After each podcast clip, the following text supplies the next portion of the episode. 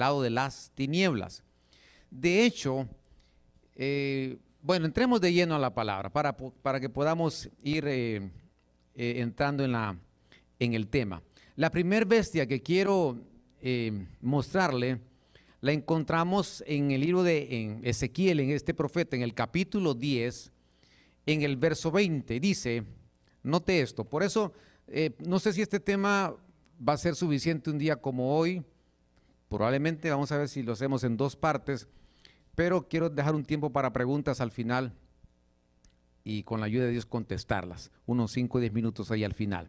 Así que por ahí si vaya preparando, si tiene alguna pregunta sobre el tema, eh, vaya anotándola y me ayuden los servidores ahí, por favor. Bien, entonces dice la, dice la palabra del Señor. Ya hemos orado por su palabra y que el Señor añada bendición. Dice, estos eran, note esto, los seres vivientes. Esa palabra, cuando usted en la traducción dice seres vivientes, pero en el original significa bestia, note esto. Así que estamos hablando en Ezequiel de una vez de bestias. Dice que yo había visto debajo del Dios de Israel junto al río Quebar. Entonces supe que eran querubines. Verso 21. Cada uno tenía cuatro caras y cuatro alas, y debajo de sus alas había algo semejante a manos de hombre. En primer lugar, Ezequiel tiene una visión que está junto al río Quebar. Este hombre profeta de Dios era un hombre que, que Dios le mostraba visiones y Dios le hablaba a través de visiones. En la escritura nosotros encontramos que el Señor nos habla de diferentes maneras. Y aquí Ezequiel le hablaba por medio de visiones y le muestra querubines. Es decir, estos querubines son una creación hecha por Dios. Recordemos esto. Hay ángeles, arcángeles, querubines y serafines. Es decir, en esa estirpe, en ese grado de, creación, el nivel más alto eh, son los serafines y antes están los querubines. Hay un querubín que quizás usted no recuerda, pero se llamaba Luzbel, él era un querubín. Y dice aquí que estos querubines son, son bestias. lo interesante es que en el verso 21 dice que, estas, estos querubines tenían cuatro caras. Quiero que sepa que Dios es un Dios creativo cuando decimos amén no solamente Dios ha creado la raza humana, sino que ha creado otras creaciones. Y una de esas creaciones son estos querubines. Ahora, estos querubines, cuando usted los lee en la escritura, es interesante porque dicen que están eh, cerca del trono de Dios, estos querubines. Estos querubines tienen acceso a la presencia de Dios. Estos querubines, dice el salmista, que son como carros divinos donde Dios se mueve, porque dice el salmista que el Señor se mueve, oiga esto, en estos querubines. Él, no, los necesita para moverse porque Dios es Dios, pero utiliza esta creación en algún momento para poderse mover y estos querubines son como estos carros divinos porque Ezequiel menciona que tienen como ruedas. Ahora, estos, estos querubines ¿Recuerda usted que cuando Adán y Eva pecan y está un querubín guardando con una espada de fuego? Una vez que ellos salen del huerto y están los, querubines guardando el camino para el árbol de la vida. Es decir, el Señor estableció esos querubines para guardar ese huerto y que nadie entrara. Es decir, los querubines conocen de secretos. Los querubines están ahí para poder evitar, oiga esto, que el pecado se pueda eternizar. Porque Adán y Eva lo sacan del huerto, porque si ellos se quedan ahí, serían eternos en su pecado, porque ya habían comido del árbol del conocimiento del bien y del mal. Y ahora ponen el querubín ahí para que nadie entre a ese huerto.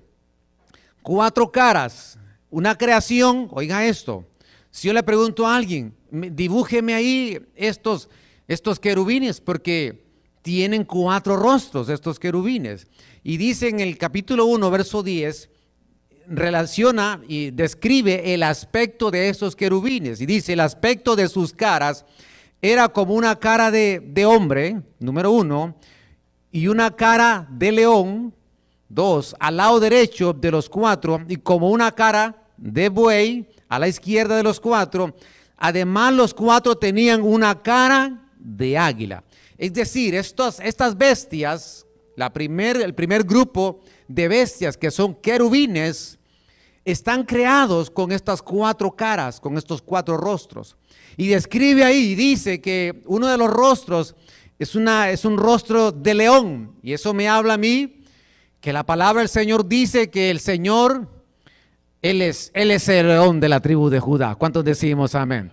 En algún momento en nuestra vida, tenemos que invocar y exaltar al Señor con una alabanza que nos lleve a conquistar aquellas cosas que el Señor quiere darte. En algún momento vendrás a esta casa del Señor y vas a entonar una alabanza al Señor. Y esa alabanza será una alabanza de guerra, una alabanza donde se te va a despertar ese espíritu de conquistador. Se te va a despertar ese espíritu para poder conquistar aquellas cosas que el Señor ya te las ha entregado.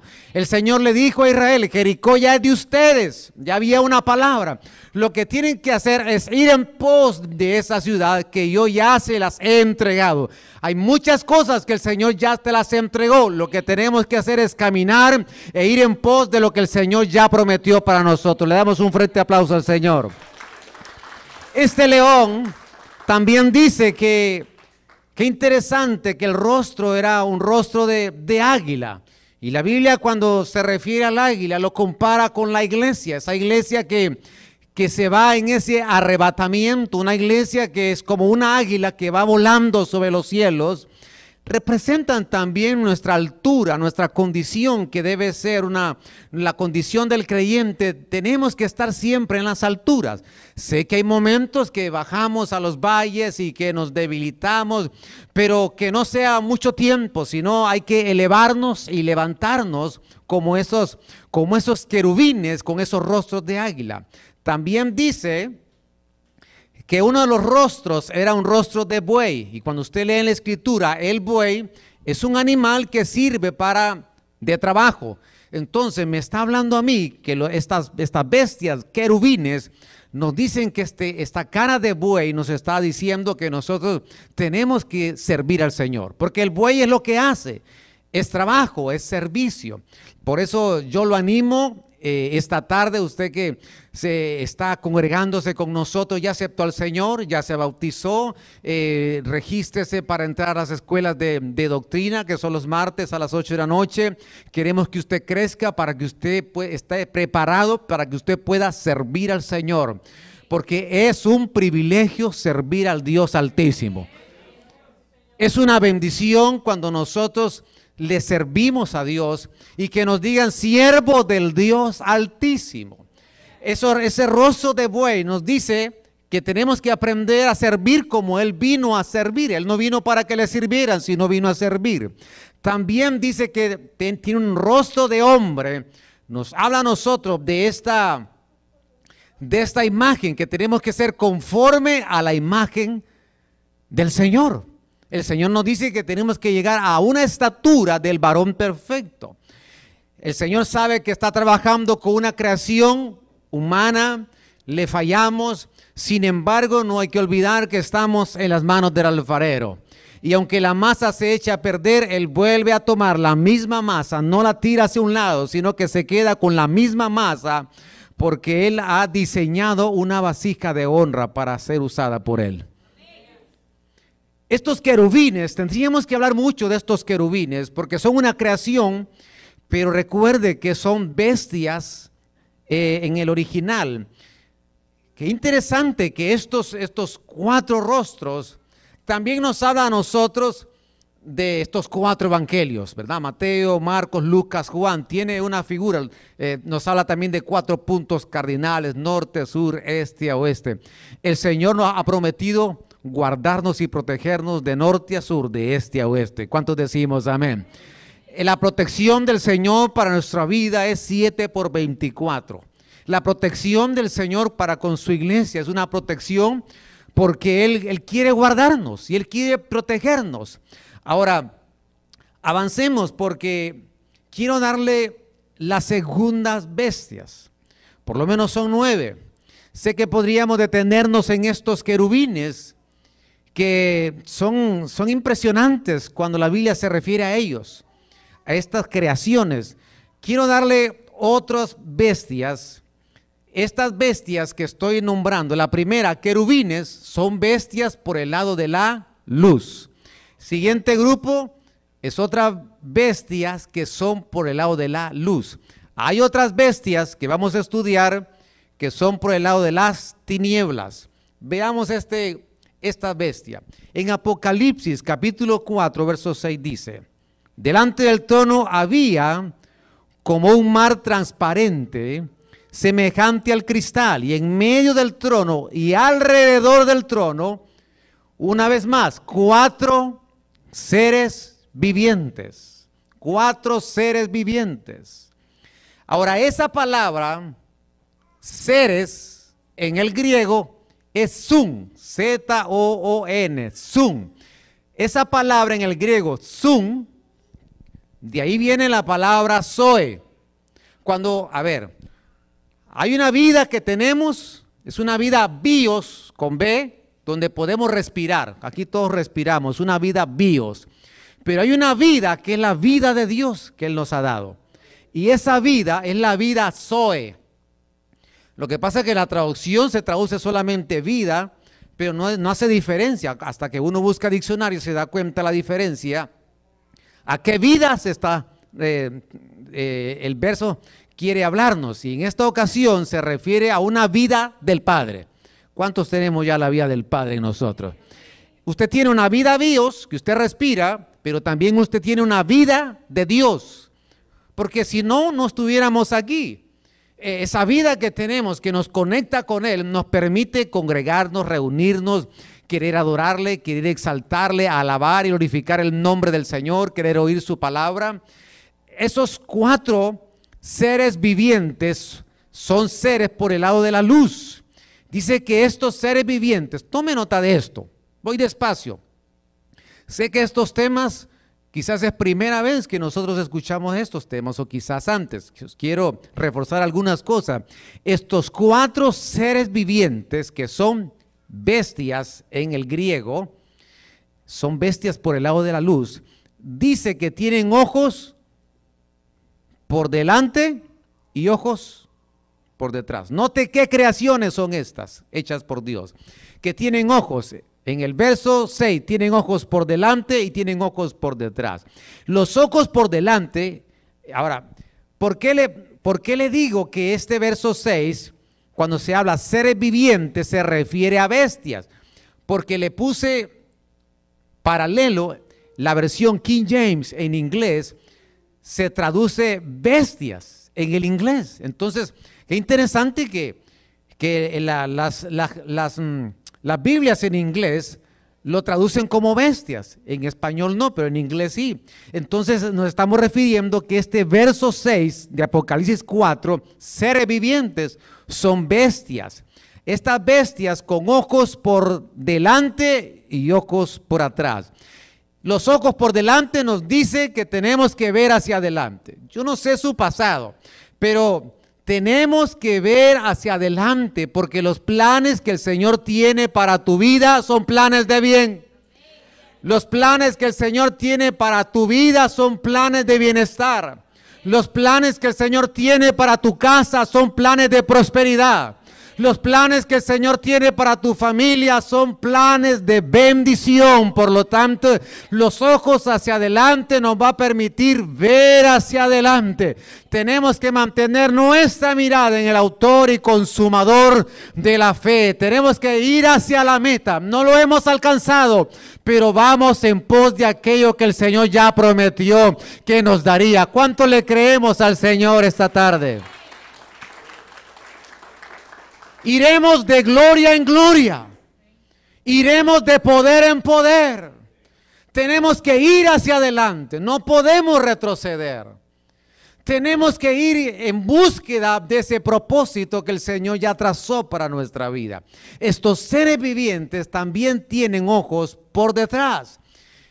Yo creo que la única vez que hay que ver hacia atrás es para que nosotros podamos ver que nuestro principio no es en esta tierra. Eh, yo sé, bueno, usted sabe la edad que usted tiene, una edad preciosa en el Señor. Pero realmente hemos dicho que tenemos más años de lo que dice ese certificado, ese ID. Tenemos más años que eso. Bueno, porque no estamos contando esos nueve meses en el, en el vientre, eso no lo, está, no lo estamos cuantificando. Pero antes de venir a ese vientre, nosotros éramos espíritus y estábamos en la escuela del Padre. Esos ojos por detrás nos dicen que nuestro principio es allá en la Nueva Jerusalén. Y como nosotros de ahí salimos, tenemos que regresar de nuevo, de donde salimos. Entonces los ojos por, por, eh, por delante nos dicen que iremos de gloria en gloria. Y estos ojos por detrás de estos cuatro seres vivientes nos dicen que tenemos que ver nuestro principio. Un principio maravilloso. Ahora, eh, qué interesante que estos cuatro seres vivientes, la Biblia dice y la Biblia habla en cantares que hay cuatro estadios de la iglesia. El primer estadio, hermana, amiga, paloma y perfecta. Estos cuatro seres vivientes, ¿saben lo que hacen? En el verso 8 dice, cada uno de los cuatro seres vivientes tenían seis alas. Note, por favor, qué impresionante estas creaciones de Dios. Eh, que, que Dios es un Dios que sigue creando y los crea con estos seis alas, pero en el verso 8, note esto por favor, ya leímos que tienen ojos por delante en el verso 6 y por detrás, pero en el verso 8, sorpréndase, dice también que estos seres vivientes tienen ojos por dentro y por fuera. ¿Está conmigo esta tarde? Unos versos dicen que los seres vivientes tienen ojos por delante y por detrás. Pero en el verso 8 añade y dice que también tienen ojos por dentro y por fuera. ¿Qué clase de seres vivientes son estos? Que pueden ver hacia atrás, hacia adelante, pueden ver lo externo, pero también pueden verse internamente. Y eso me habla a mí que nosotros tenemos que aprender a revisar y ver nuestra condición interna. Cuando alguien va al médico, el médico le dice, bueno, los exámenes de, las mujeres que son cotidianos, eh, entonces los primeros exámenes son eh, palpándose la mujer, entonces el, médico le dice, bueno, te quiero, eh, quiero ver, te has podido tocar algo diferente en tu cuerpo, eh, y lo, lo manda que se autoexamine para ver si hay alguna condición en ese cuerpo que necesita ser tratado. Es decir, estos ojos por dentro nos dicen a nosotros que nosotros tenemos que autodiagnosticarnos, diagnosticarnos, ver nuestra condición. Hermano, no significa que no vamos a ayudar a alguien, porque los ojos por fuera nos dicen que de repente podemos ayudar a alguien que notamos que tiene necesidad y que necesita ser auxiliado, ayudado para levantarlo, pero también no tenemos que olvidar que tenemos que aprender a autodiagnosticarnos nosotros mismos. Ver nuestra condición, ver cómo está nuestro ser interior. De pronto venimos eh, angustiados, pero hay, hay que reconocer que necesitamos del Señor, porque separados de Él nada podemos hacer. Estamos aquí porque en alguna medida, en algún momento, las situaciones que hemos vivido han desgastado nuestro ser interior y hoy venimos como el Señor nos habló el día de hoy, que Él viene a restaurar nuestra vida para que nosotros podamos volver al diseño original. Pero para eso tenemos que aprender a vernos nosotros Perdone, antes de que ver a otro, creo que lo primero es vernos primero nosotros mismos y decir, Señor, Tú me conoces, tú conoces mi condición. Te necesito, Señor. Yo necesito que, que restaures mi vida. Yo necesito que tu Espíritu Santo gobierne mi alma. Yo necesito que, que tú arregles la condición de mi corazón. Quizás no he podido perdonar. Quizás tengo un rencor, un resentimiento. Reconozco y puedo hacer un autodiagnóstico en mi vida, Señor. Pero sé que tú me vas a ayudar. Sé que donde el enemigo me quiso vencer, yo seré un más que vencedor, porque con el Señor haremos proeza. Le damos un fuerte aplauso al Señor, aleluya. Quizás no nos sabíamos de estas cuatro seres vivientes que tienen esa particularidad de esos ojos, que completos esos seres vivientes, otras creaciones de Dios, pero que son bestias. Estas primeras dos querubines y cuatro seres vivientes son bestias por el lado de la luz. Vamos a entrar a las bestias por el lado de las tinieblas. Ahora, hubieron hombres en la escritura que tuvieron que hacerse un autodiagnóstico en algún momento. Elías dijo, Señor, yo no soy mejor que mis padres. Y se, se deprimió. Pero después el Señor le envió un ángel, le dio comida, le habló, lo restauró y lo levantó. Así que cualquiera que sea la condición de alguien esta tarde, el Señor está aquí para levantarnos. El Señor está aquí para que tengamos fuerza, renovar nuestras fuerzas.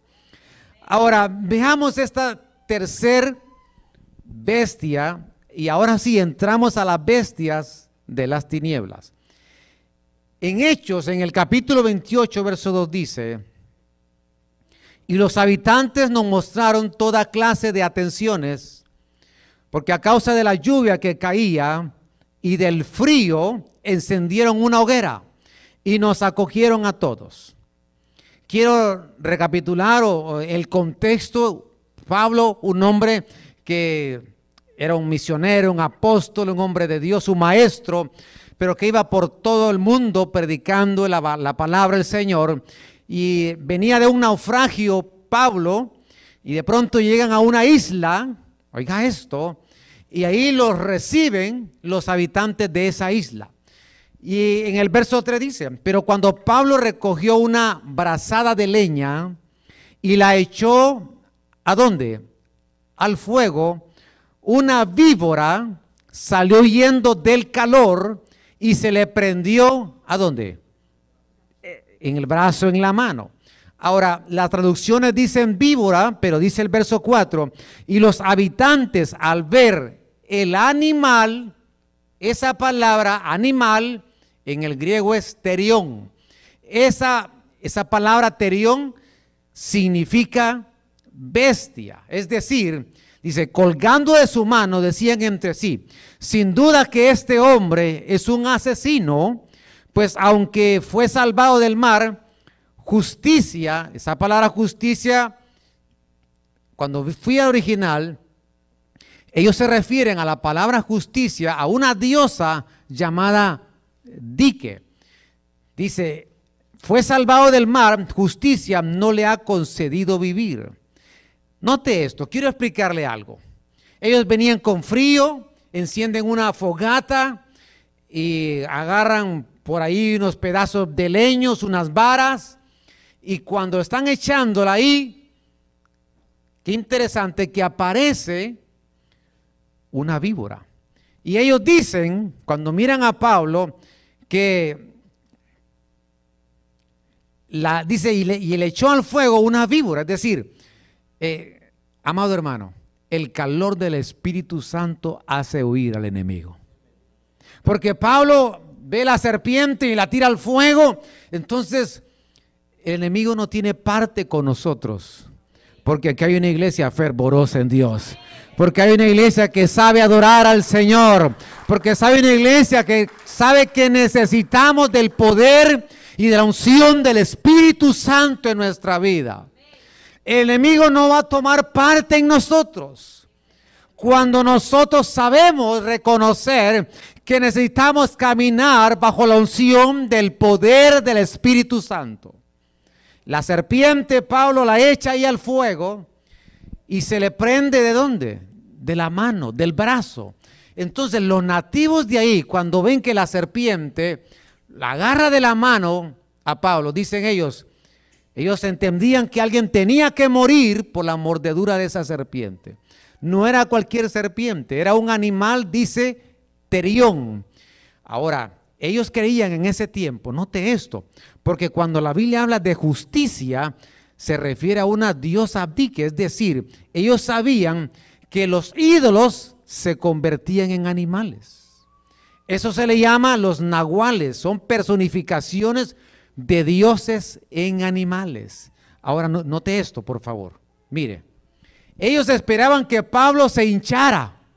Cuando la serpiente lo muerde, dicen ellos, se va, va a hinchar y se va a morir. ellos estaban esperando que se hinchara.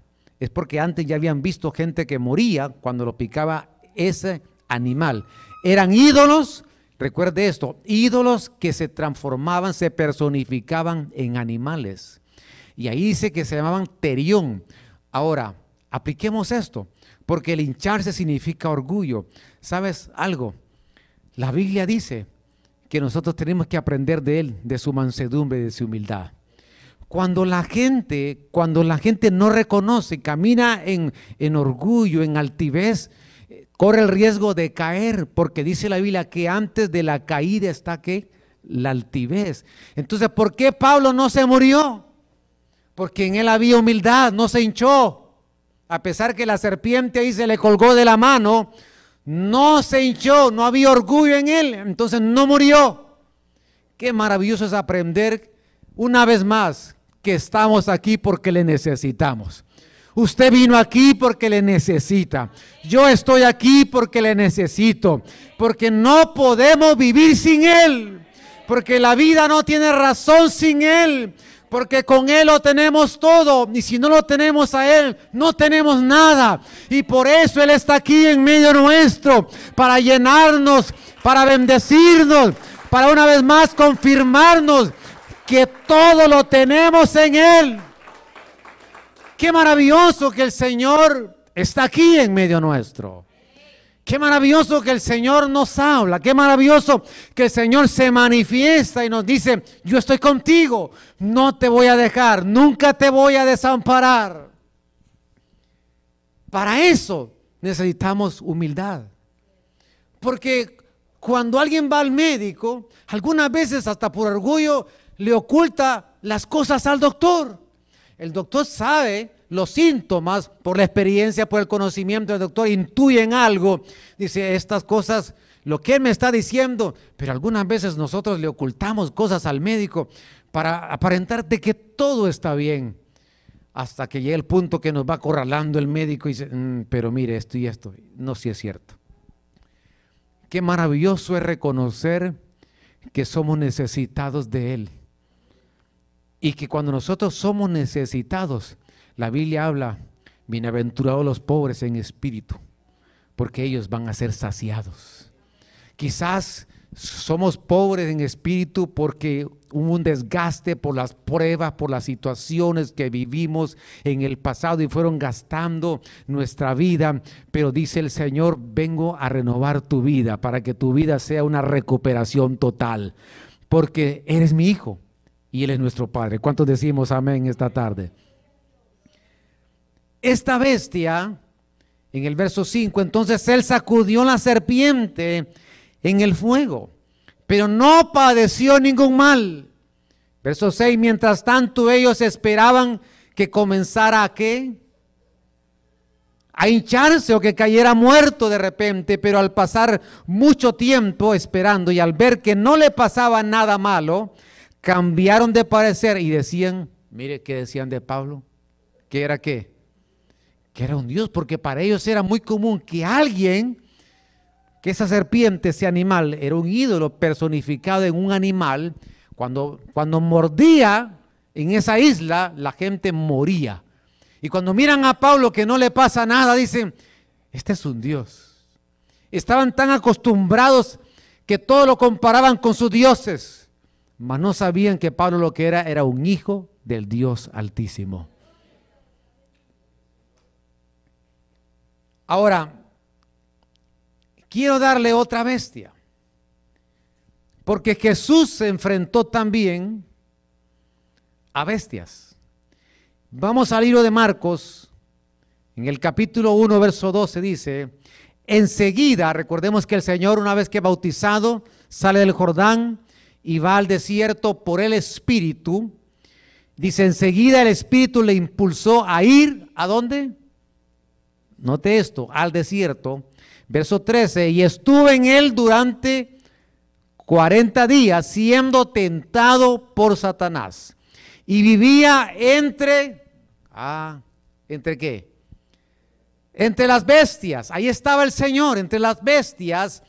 Estas bestias es terión, la misma palabra que la serpiente que se le colgó en la mano a Pablo, terión en la misma palabra, bestia, terión, pero ahora Jesús se enfrenta a bestias. Note esto.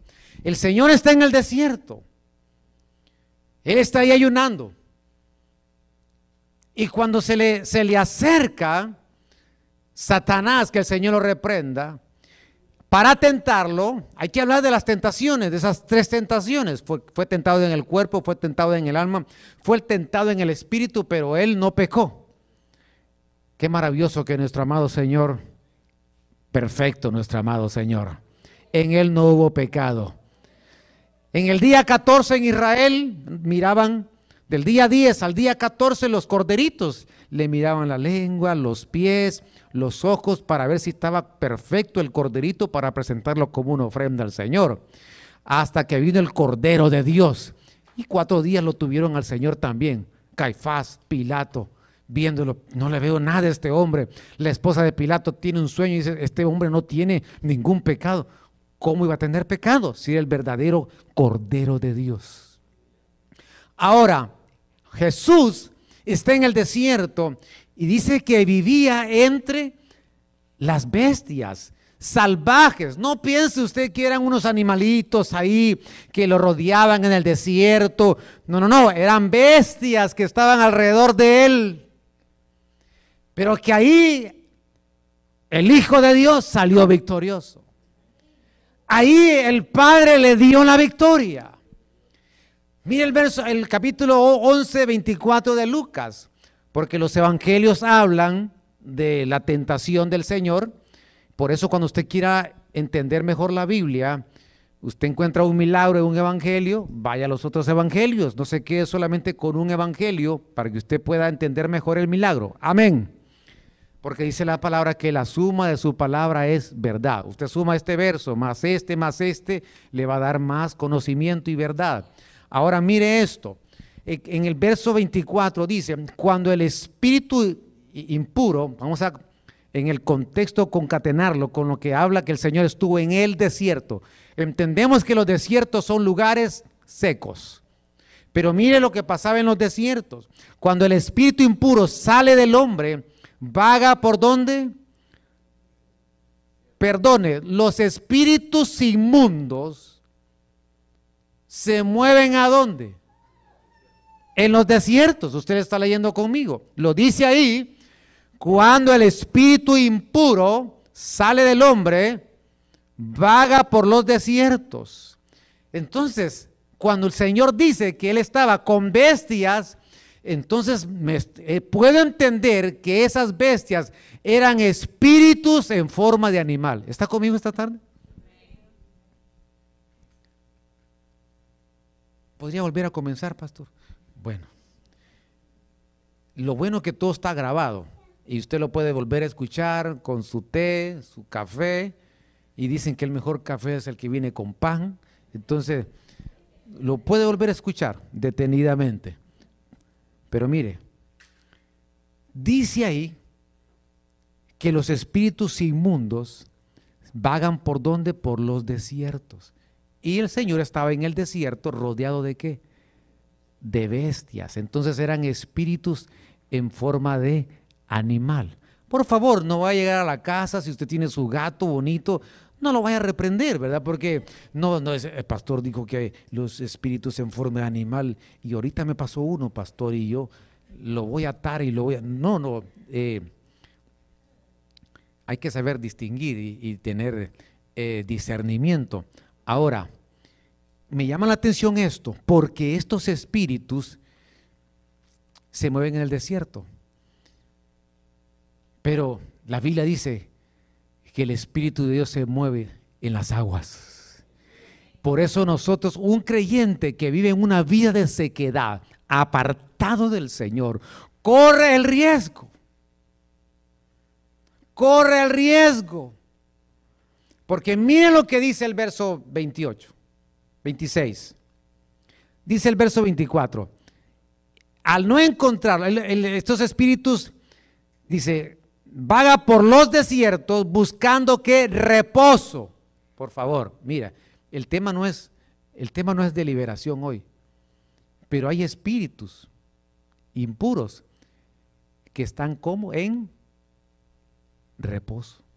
Usted la, cuando la gente dice, ese está endemoniado porque mira y le mira las manos y los ojos y eso es una, ese es un tipo de, de espíritus, pero hay unos que no hacen ruido, sino que están en reposo. Ahí dice. Pero nosotros, por eso nosotros estamos aquí buscando el agua de vida. Una vez más, por eso estamos aquí buscando el agua de vida. Porque los espíritus inmundos no tienen nada que ver con el agua. Es el Espíritu Santo que se mueve en las aguas. Y nosotros hemos probado de esa agua de vida. Y nosotros nos deleitamos en el agua. Y nosotros nos deleitamos en esa lluvia. Y cuando miramos las lluvias que va a llover, eh, significa que hay una esperanza, que hay un gozo que viene sobre tu vida. Cuando tú miras las nubes ahí de ese color negro, te están avisando que hay una esperanza y hay una lluvia hay un aguacero que viene sobre tu vida, sobre tu casa, sobre tu familia, que te va a empapar, que te va a llenar del agua de vida y nunca más tendremos sed. Tenemos que avanzar y sumergirnos en las aguas del Espíritu Santo. Los enemigos, el espíritu inmundo busca los desiertos, la sequedad. Pero nosotros estamos aquí buscando la fuente del agua de vida. Y Él es la fuente del agua de vida. Y a Él estamos buscando esta tarde. Y por Él estamos aquí. Aleluya. Ahora usted entiende el endemoniado Gadareno. Cuando el Señor expulsa, oiga, eran más de seis mil espíritus que tenía ese hombre. Y les da, ellos no querían, no querían el agua. ¿Estamos? Amén. No querían porque ellos les hace daño el agua. Porque ellos se mueven en la sequedad, en el desierto. Ahora, por favor, note esto. Yo sé que ya me detuve bastante en esta, en esta bestia, pero es imposible seguir adelante si no le, le hablo acerca de este verso 26. Oiga esto. Note esto. Cuando el espíritu impuro sale del hombre, ok, sale, el libre, anda buscando reposo.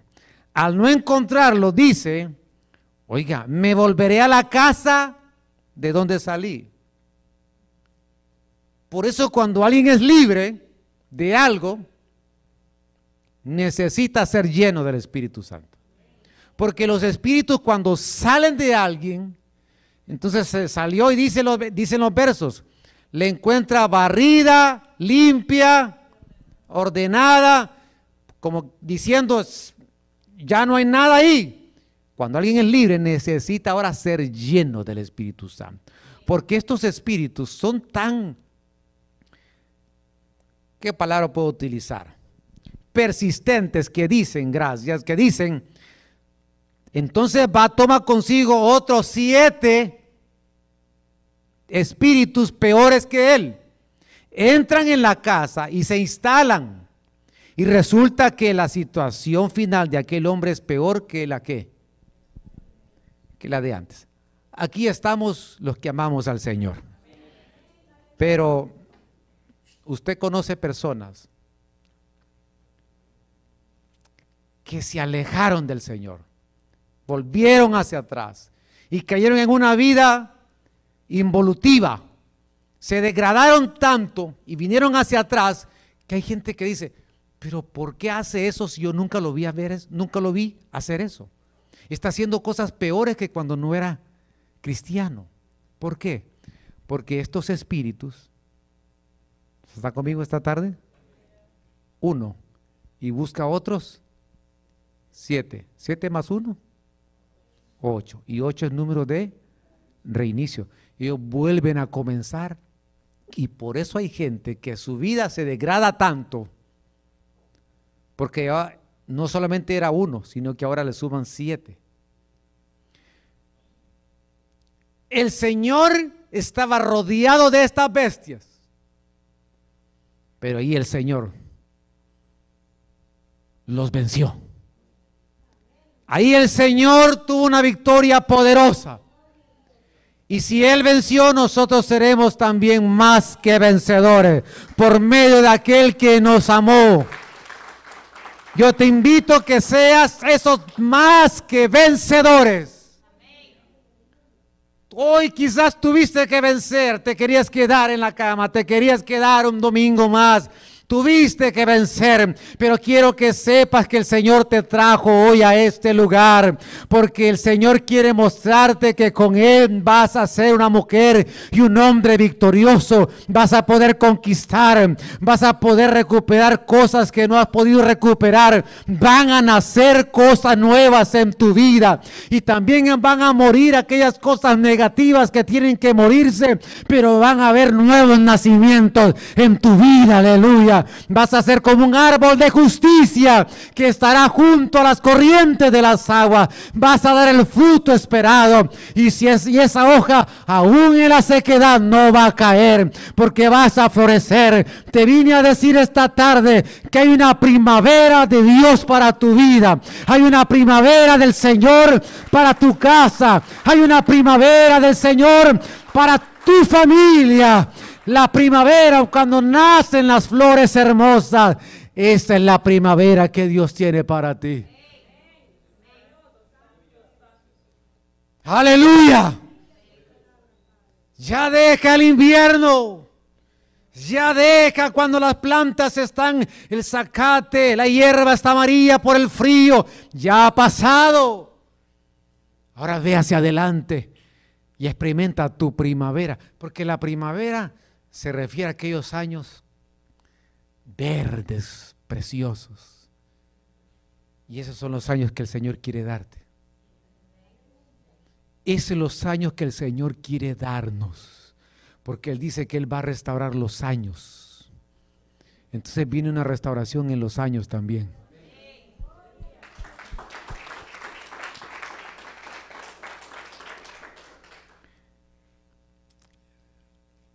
Hemos visto hasta ahora cuatro bestias. Son nueve. Déjeme darle esta quinta bestia que está, o bestias que están en Isaías.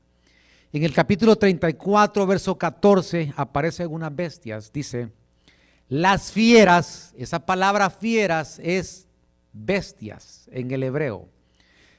Note, ¿a dónde están? Ah, otra vez en el desierto.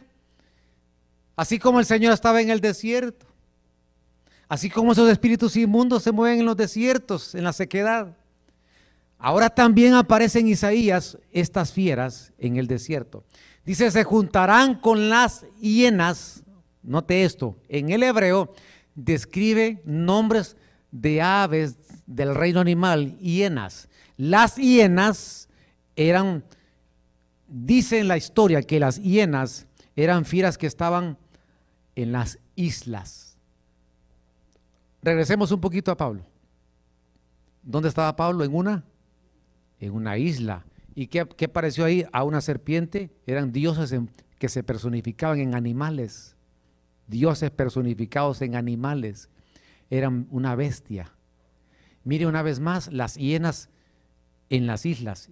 Y ahí estaba una bestia también con Pablo en las islas. Y dice, Los sátiros, los sátiros son demonios en forma de cabras. Se llamarán unos a otros, allí también descansará, como dice, ¿cómo dice su Biblia? ¿Pús? ¿Lechuzas? ¿Cómo dice? Tal vez alguien me ayuda con su versión ahí. Ahí también descansará Lilith. Isaías 34, 14. Y tendrá un lugar de reposo. Ah, otra vez. El espíritu inmundo buscando reposo. Y ahora aparece aquí unas aves. Note esto, verso 14. En otra versión, las fieras del desierto se encontrarán con las hienas. El macho cabrillo llamarán a los de su especie. Si el monstruo nocturno se establecerá allí y encontrará para sí lugar de reposo. Bien, ese monstruo nocturno, yo se lo puse en color rojo, porque hay versiones que se refieren como una lechuza, lechuza. Entonces, pero en el hebreo no es lechuza, sino que es Lilith. Lilith es un demonio hembra. Note esto, ¿está conmigo esta tarde? Mire, por eso eh, el homosexualismo y el lesbianismo son ataduras tan fuertes, porque, y, el Señor no quiere que se pierdan. Amén. El Señor quiere salvarlos, el Señor quiere liberarlos. El Señor eh, eh, los ama y quiere que vengan al arrepentimiento. Pero el homosexualismo y el lesbianismo es causado por ese demonio hembra llamado Lilith. Cuando, cuando ese demonio hembra entra en una mujer, pues eh, la lesbianiza. Y cuando ese demonio hembra entra a un hombre, lo homosexualiza. ¿Está conmigo esta tarde? Este es muy importante, porque hay gente que dice, eh, ¿de dónde vendrá? ¿Cuál es el origen? Bueno, ya entendemos que son demonios femeninos que entran a estos cuerpos. Y ese demonio femenino se llama Lilith. Ahora, estas fieras son, son aves, son lechuzas, búhos. Y en Apocalipsis 18, la Biblia en el verso 2 dice, y proclamó con potente voz diciendo, ha caído, ha caído Babilonia. La grande se ha convertido en habitación de demonios, refugio de todo espíritu inmundo y refugio de toda ave inmunda y aborrecible. Escuche esto. En Apocalipsis 18 se habla de Babilonia. ¿Qué es Babilonia? Es mucho lo que hay que hablar de Babilonia.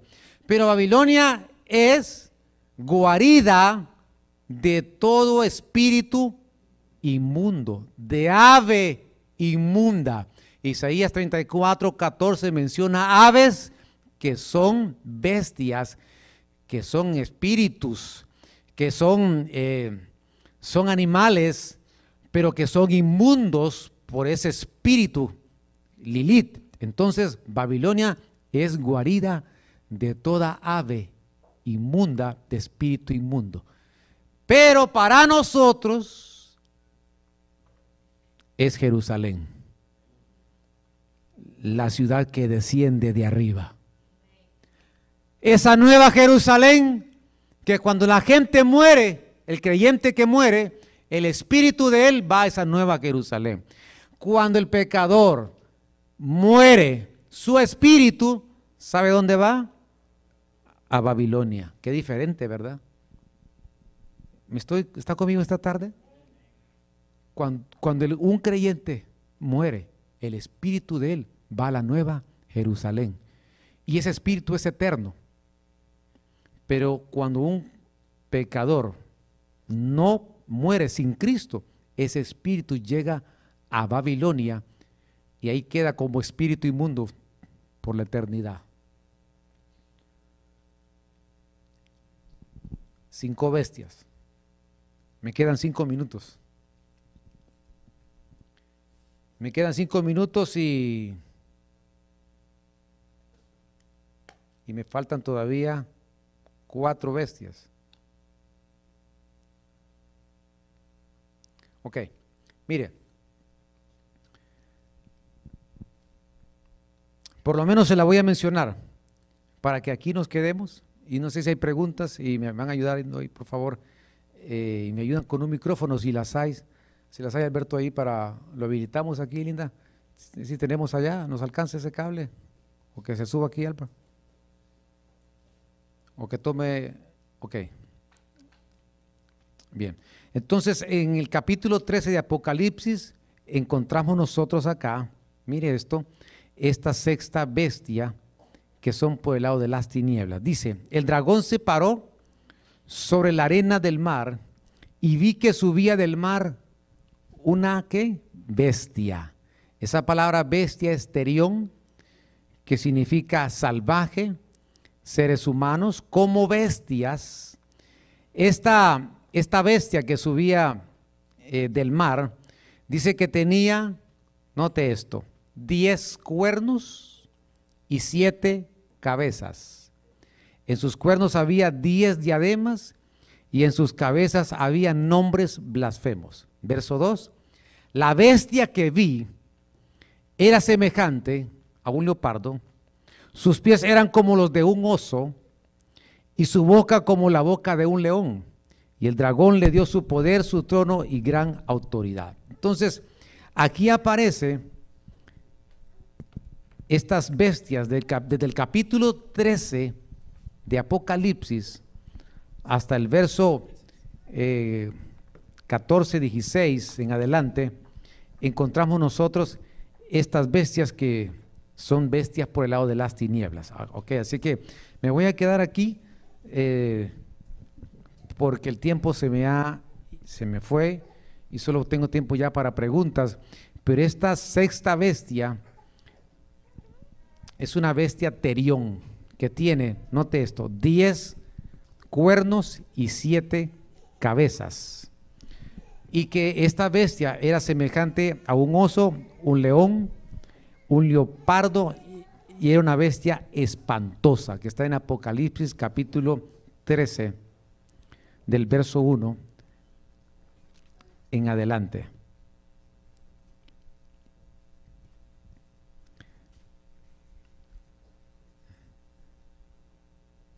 Eh, ok, quiero quitar esto, quiero tomarme el té aquí, pero estos, los sobrecitos aquí, si me ayudan un poquito acá, o quizás me lo, me lo quita, como me pone un vasito ahí, te lo voy a agradecer, hermano.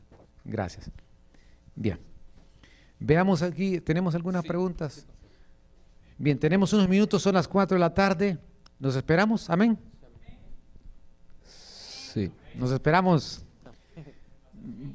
hasta Ok, vamos a tratar de contestar las preguntas. Eh, ministramos unos minutos con fondo musical para, que no, para no irnos aquí sin, sin ministrar y salimos. Amén. Amén. Pastor, ¿por qué hay personas que dicen que su familiar que murió resucitó en un animal? Bueno, no sé si lo ha vivido, no sé si es algo que le porque hay personas como que dicen. Dicen. Bueno, los espíritus se pueden metamorfizar, ¿ok? En forma de, animales. Ahora, ah, hay que tener cuidado porque hay espíritus que son irredentos. Me refiero a espíritus donde aquellos que mueren murieron sin Cristo entonces, por el lado de las tinieblas, hay personas que se encargan de, también de confundirlos y hacerles creer que están en un animal para que tengan algún tipo de contacto con ellos, de tal manera que no quieren tener ese tipo de relación. Entonces, ¿qué puede ser? Sí puede ser. Puede ser porque son espíritus irredentos, o sea, no son espíritus eh, de personas que murieron sin Cristo, que se pueden quedar deambulando por ahí. La gente de pronto se resiste a que se salgan y que se vayan y dejarlos ir y de pronto los atraen algunas veces mediante otras, eh, el ocultismo o personas eh, medium y que pagan quizás para, para tener algún tipo de contacto. Yo le aconsejo a, cualquiera que, que, no se meta a estos asuntos porque son asuntos delicados. Ah, ya entendimos nosotros que cuando alguien nace de nuevo, su espíritu está en la Nueva Jerusalén. Amén. Lo recibe el Señor y lo envía a la Nueva Jerusalén. El cuerpo está ahí, pero el alma y el espíritu permanecen vivos, pero no están aquí. Están en el paraíso y están en la Nueva Jerusalén. Pastor, también algo que usted nos había enseñado, recuerda acerca de las vacas en el tiempo de, de, de José. De José, ¿verdad? Hablando que, ajá, y esas vacas que hasta el día de hoy que mucha gente, ¿verdad? No se las comía porque pensaba que, que las personas reencarnaban en, en ese tipo de animal. Sí, de ahí viene algunos que creen en la reencarnación, pero que la Biblia no, nunca habla de la, de la reencarnación. Hay gente que dice, cuando, mire, cuando usted se muera, va, va a aparecer este, mire, así como el este conejito. Ah, no, pues tal vez usted, pero yo no. O sea, eh, nosotros estamos siendo formados a, a, imagen y semejanza del Señor. Amén. Sí, pastor, el enemigo no toma parte en nosotros, aunque tenga, perdón, aunque tengamos puertas abiertas. Depende. O sea, el enemigo no tiene parte de nosotros, pero cuando me pregunta puertas, a ver, Saúl, primer rey de Israel, de la tribu de Benjamín, fue a ver a una bruja. Saúl, el rey de Israel, abrió una puerta. Entonces depende de las puertas, depende si un creyente ya nació de nuevo, y está desesperado, Saúl desesperado que Dios no le hablaba y fue a buscar a una, una hechicera, una bruja para que le hablara. Entonces se metió y eso fue desechado, Saúl del reino. Eso le desagradó al Señor. Entonces, ¿qué pasó? David tenía que venir a liberarlo. ¿Con qué? El Con el arpa, porque tenía espíritus inmundos.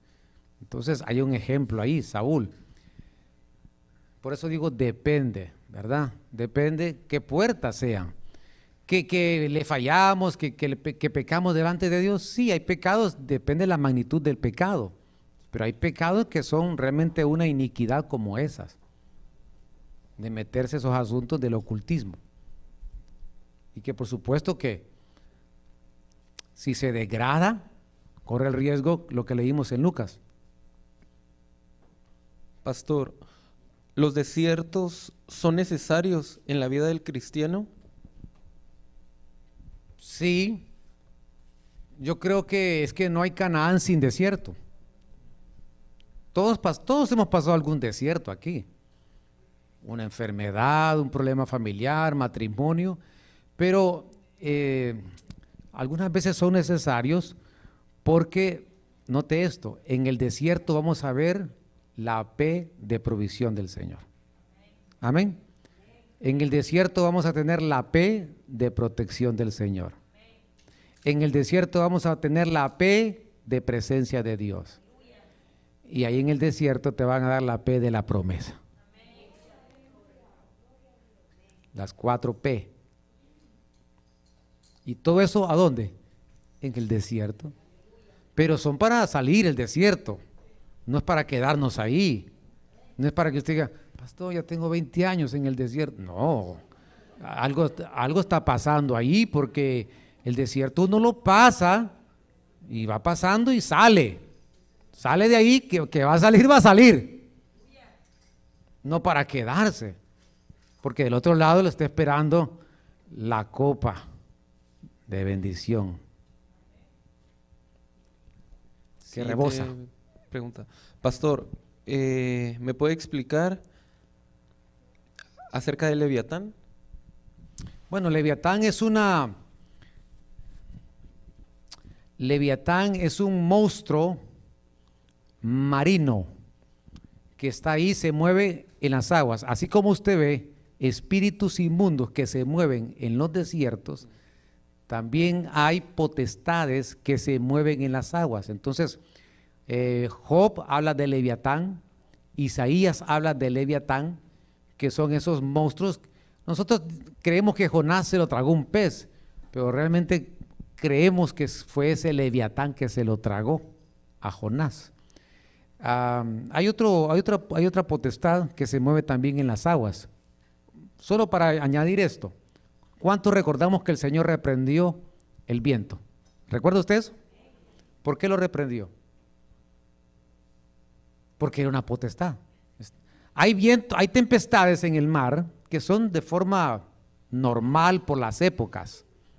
Pero el Señor terminó reprendiendo el viento, porque él pudo discernir que ese viento no era algo por una nube, por un clima, sino que era algo causado por una potestad. Entonces son potestades que se mueven en los mares y una de esas es el leviatán. Hay una más que no recuerdo ahorita.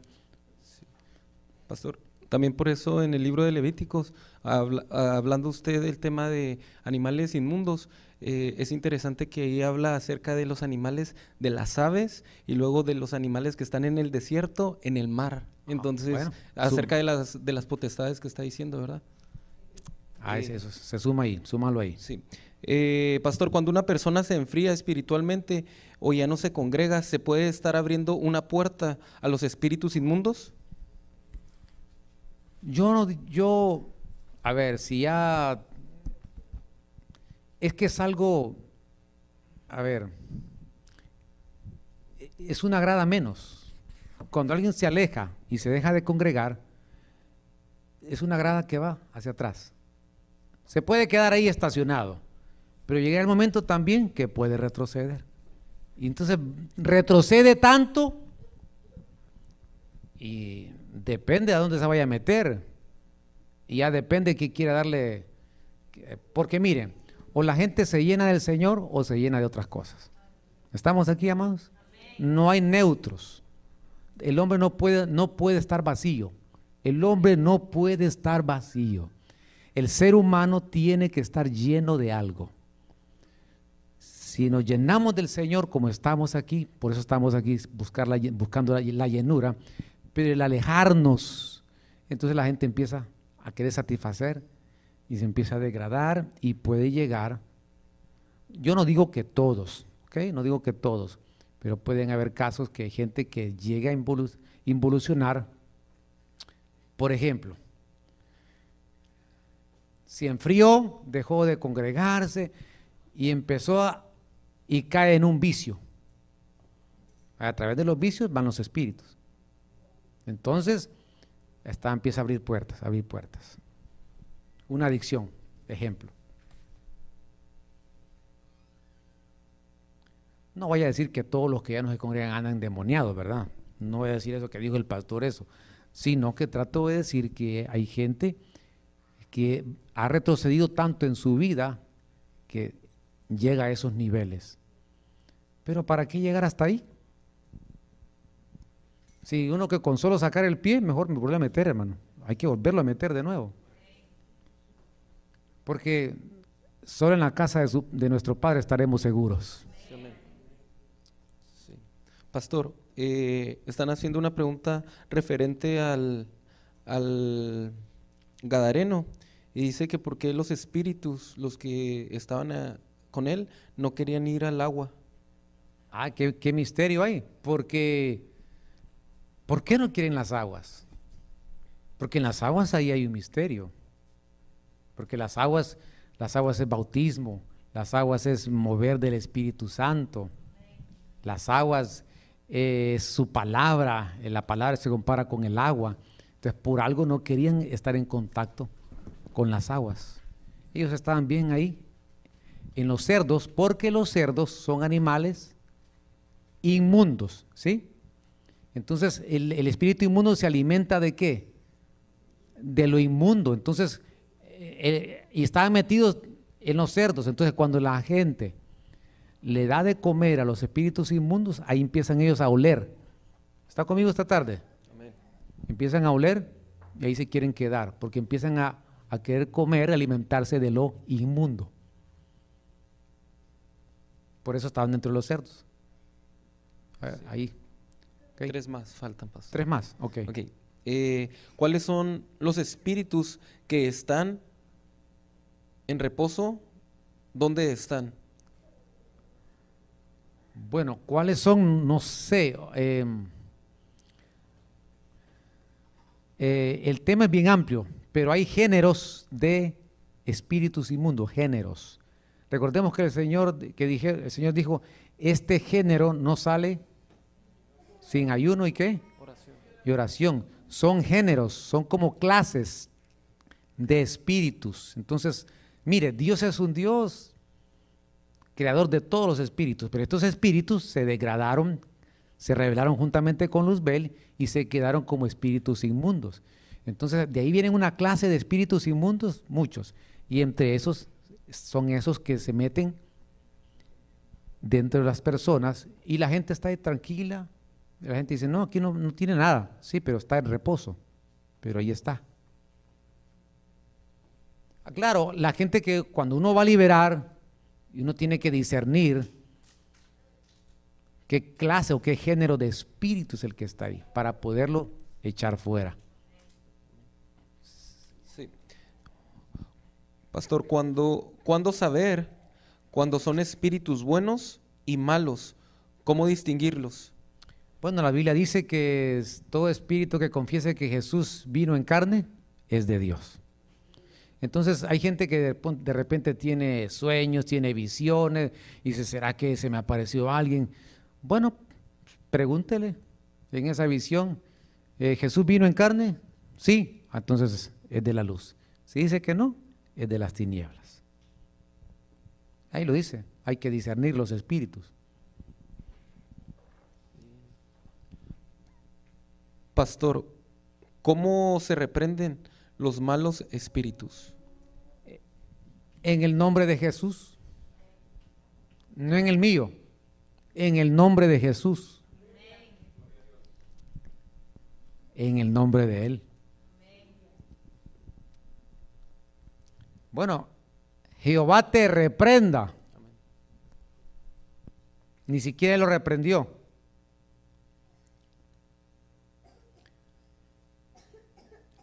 ¿Ok? ¿Algo más? Estuvieron buenas las preguntas hoy. Bien, yo creo que este tema, oh, ayúdenme por, por favor acá, hijas.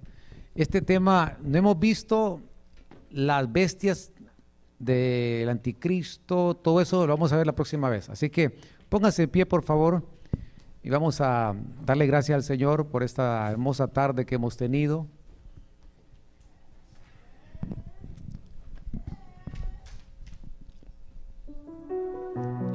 Cantemos un momentito al Señor para que oremos y podamos despedirnos de, de este lugar, pero no de su presencia. Así que, precioso mi Señor,